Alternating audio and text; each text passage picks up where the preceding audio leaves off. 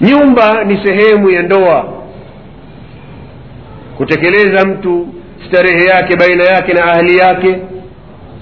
Nyumba ni sehemu ya kulala usingizi tulivu. Mtu akalala kwa kutulia. Na sehemu ya raha. Bali ni sehemu ya mtu kujitenga. Endapo mtu mwana mwingine amechoka au anataka ku, kwa, watu fulani wasimpate wakati anakimbilia sehemu ya nyumbani kwake anaenda kutulia kama kujificha. Na ni sehemu ya mtu kukusanyika na familia yake akiwemo mke na watoto wake ni nyumbani. Bal huwa makanu satiri lmarati wa siyanatiha bali ni sehemu ya kumstiri mwanamke na kumhifadhi kumlinda. Ni nyumba. Nyumba ni kinga kubwa kwa mwanamke. Sehemu yake ya kupata hifadha mwanamke basi ni nyumba. Bali na mtume sal llahu alaihi wasalama katika swala vile vile akaizungumza swala iliyo bora kwa mwanamke ni kuswali nyumbani kwake. Wakati huo huo wanaume wana wajibu wa kwenda msikitini. Lakini mtume sal llah alih salam alipomtaja mwanamke ataja bora kuswali katika nyumba yake. Kuonekana nyumba ni kitu bora sana na ni kitu cha muhimu na ni stara kubwa kwa mwanamke nyumba na ndio maana allah subhanahu wa taala katika surati lahzabi aya thelathini na tatu akasema waqarna fi buyutikun wala tabarajna tabaruja ljahiliyati lula alaya allah subhanahu wa taala akaitaja aya katika surati lahzabi aya ya thelathini na tatu ambayo ni nguzo na ndiyo asli ya mwanamke kutakiwa kukaa ndani. Aya hii ndiyo asli na ndiyo nguzo waliotumia wanawachuoni na uislamu kwa jumla ya kumtaka mwanamke kukaa ndani. Waqarna fi buyutikun kaeni majumbani mwenu. Kaeni katika majumba yenu alafu kwa kujua kwamba huenda ikatokea haja ya mwanamke kutoka ndani ya nyumba kwenda pahala fulani uislamu sehemu hii ya aya mbele yake ikalitaja hilo ikiashiria kwamba inawezekana kutoka kwa dharura lakini utoke hivi lakini asli kaa ndani. Tofauti na umagharibi ulivyo kwamba asli mwanamke atoke kwa sababu ana haki sawa kama mwanamme. Kwa hiyo ukisema hivyo maanake una asli mwanamke atoke ndani ya nyumba. Uislamu asli mwanamke akae ndani ya nyumba. Isipokuwa pale inapohitajika kutoka tena kwa taratibu maalum. Kuanzia mavazi mpaka mtu anayefuatana naye anakwenda wapi kuna usalama gani tofauti na mwanamme.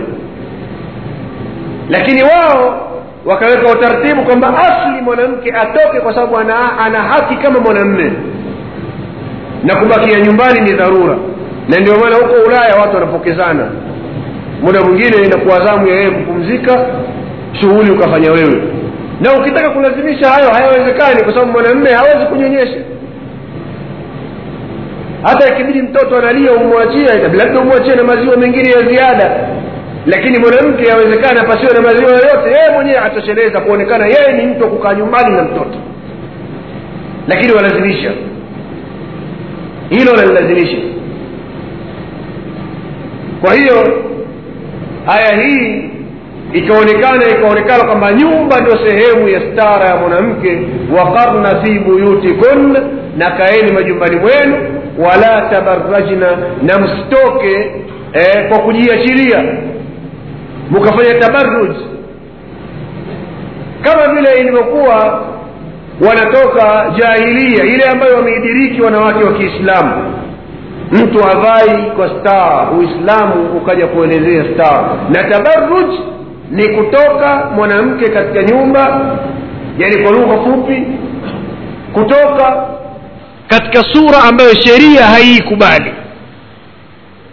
Kwa hiyo hapa tunachozungumza si mavazi tu inawezekana akavaa vizuri kama sheria inavyotaka akajistiri kila pahala lakini akawa anakwenda safari ambayo inahitajika afuatane na maharim vile vile ataambiwa amefanya tabaruji sababu ametoka kinyume na sheria inavyotaka.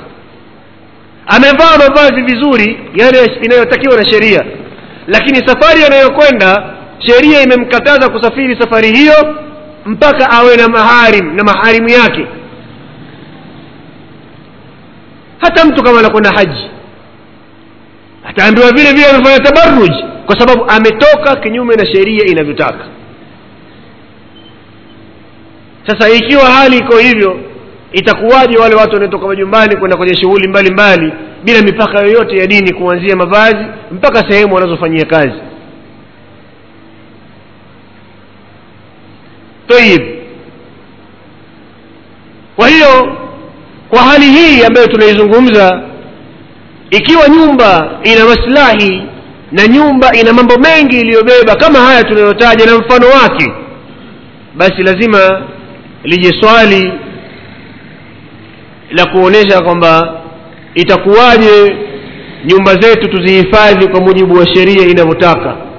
Ikiwa neema hii allah ametupa ya nyumba inatakiwa tuzihifadhi vipi nyumba zetu kwa mujibu wa vile inavyotaka sheria? Tufanyeje? Lakini kabla ya hilo katika sura tu ya kiakili kutaka kujua neema ya nyumba mtazame mtu ambaye hana pahala maalumu pa kulala. Kuna watu familia zao wamerejesha huko kwao. Utasikia mke wangu nimempeleka kwao kwa sababu sijapata chumba. Hapa yupo yeye si kwamba hana pesa ya kula. Hapana pa kukaa hajapata amelazimika mke amerejeshi kwao. Umuhimu wa pahala na kuna watu walala katika maduka yao hawana nyumba. Hivi waona kwamba yule anayelala katika duka dukani mwingine alala kwenye gari kwa kuomba tena. Si yake. Utamfananisha mtu huyu na yule mwenye nyumba?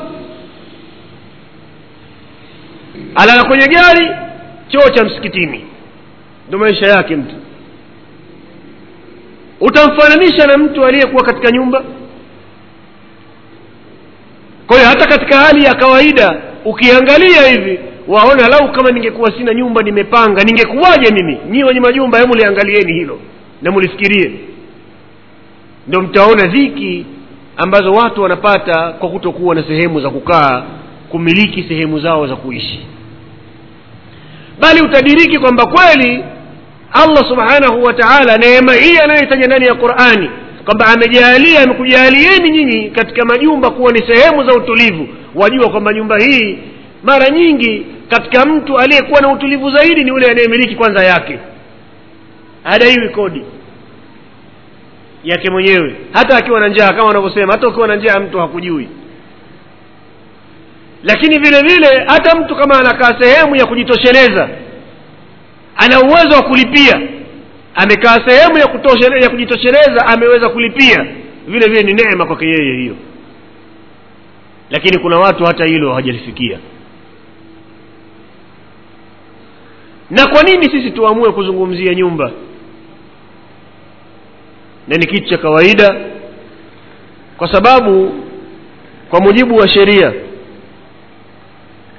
kuna mambo ya kuzingatia mpaka tuizungumzie habari za tuzungumzie habari za nyumba. Jambo la kwanza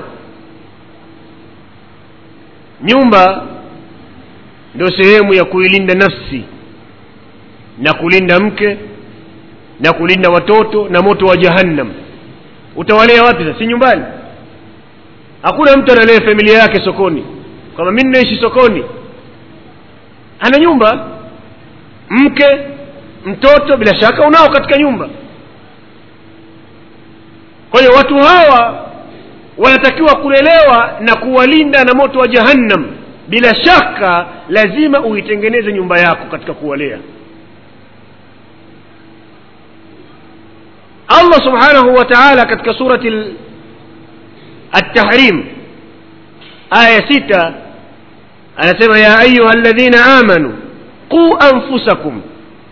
Enyi mliyoamini zikingeni nafsi zenu wa ahlikum na ahli zenu. Ahli ni mke na watoto. Au kama una zaidi ya mke mmoja ni wake na watoto. Ahli anaingia mke na anaingia mtoto vile vile. Zikiingeni nafsi zenu na nafsi za ahli zenu na moto. Na jambo hili mtu atalifanya katika nyumba yake. Kila mwenye nyumba hapa ana mke na ana mtoto. Basi jikinge wewe na mkeo na mtoto wako na moto. Na huwezi kumkinga vizuri bila kufahamu namna ya nyumba yako inakaa vipi. Kwa hiyo katika mambo yanayopelekea watu kutilia ihtimamu kutilia umuhimu mambo ya nyumba ni kwa sababu kwanza ndo sehemu ya kuwalinda watu kulinda nafsi na kuwalinda wale wanaoamilika na moto wa jahannam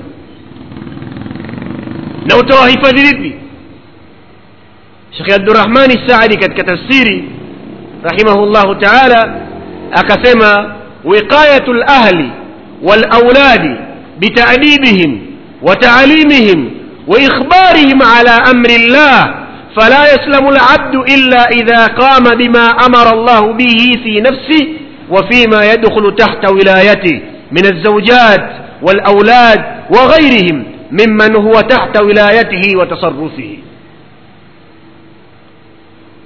kuwalinda kumlinda mke na watoto na moto wa jahannam ni kwa kuwafundisha adabu kwa hiyo utaona katika surati nur kunaelezewa adabu za kuwafundisha watoto ambao wamefika baligh. Na kabla ya hapo namna ya kutaka idhini kuingia vyumbani kwa wazee wao. Sio mtoto anajiingilia tu hajui muda. Na anaingia yoyote vile. Ikaweka adabu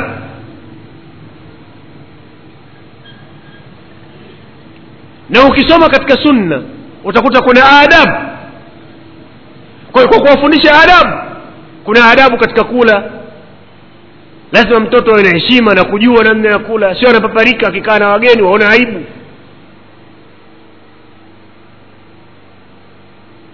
Kuzungumza amjue huyu mkubwa huyu baba yangu bali huyu si baba yangu lakini umri wake kama baba yangu haya yote yanahusu katika mambo haya yanafanyika katika nyumba ya mtu. Na ni hasara kama mtu hapati muda wowote katika nyumba yake kufundisha mambo ya adabu yanayohusu nyumba. Ndiyo maana mara nyingi ninasema yawezekana wewe unajua kwamba mtu akiingia chooni anatakiwa aingie mguu wa kushoto. Si kuna hadithi hakuna hadithi iliyozungumza habari ya chooni mtu aingie kwa mguu wa kushoto lakini ni kiasi kutokana na sehemu ya uchafu. Kwa sababu msikitini imekuja hadithi ya kuelezea kuingia mguu wa kulia. Tumeelewana? Kama alimamu nawawi rahimahullahu taala anavyosema. Kwa hiyo tutatanguliza mguu wa kushoto chooni na kusoma dua. Na kutoka watoka kwa mguu wa kulia. Lakini unajua wewe kwamba kusema alhamdulillahi ladhi adhhaba anni ladha wa afani ni hadithi dhaifu. Lakini inawezekana mkeo nyumbani anaizungumza hadithi hiyo kila siku hajui yeye. Kwa sababu wewe huna kawaida ya kutoa taaluma nyumbani. Hata yale mambo yanayofanyika kwa siku karibu mara tano wewe hutoi taaluma.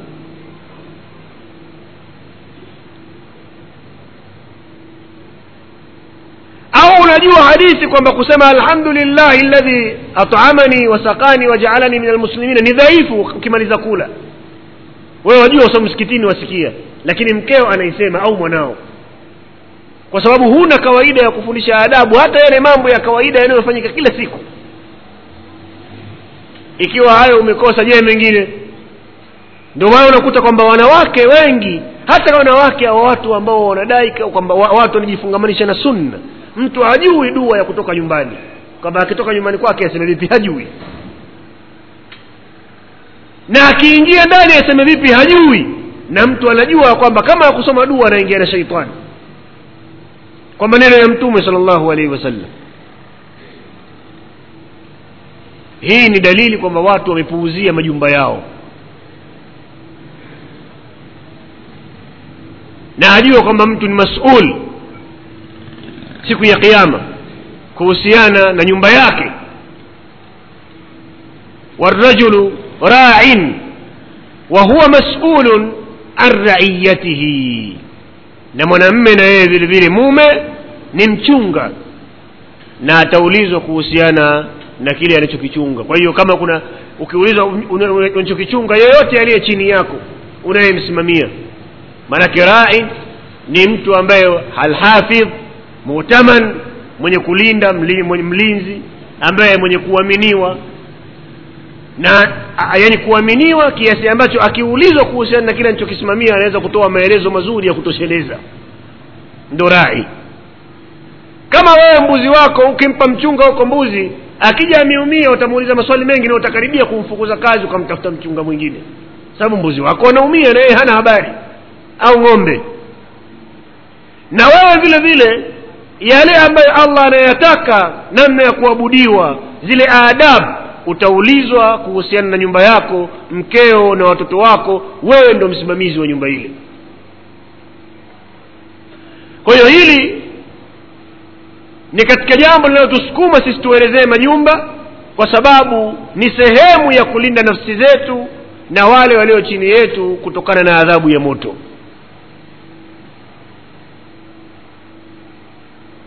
Kwa hiyo shekhe anasema kwa kuwafundisha adabu wa taalimihim na kuwafundisha vile vile dini yao kuwapa taaluma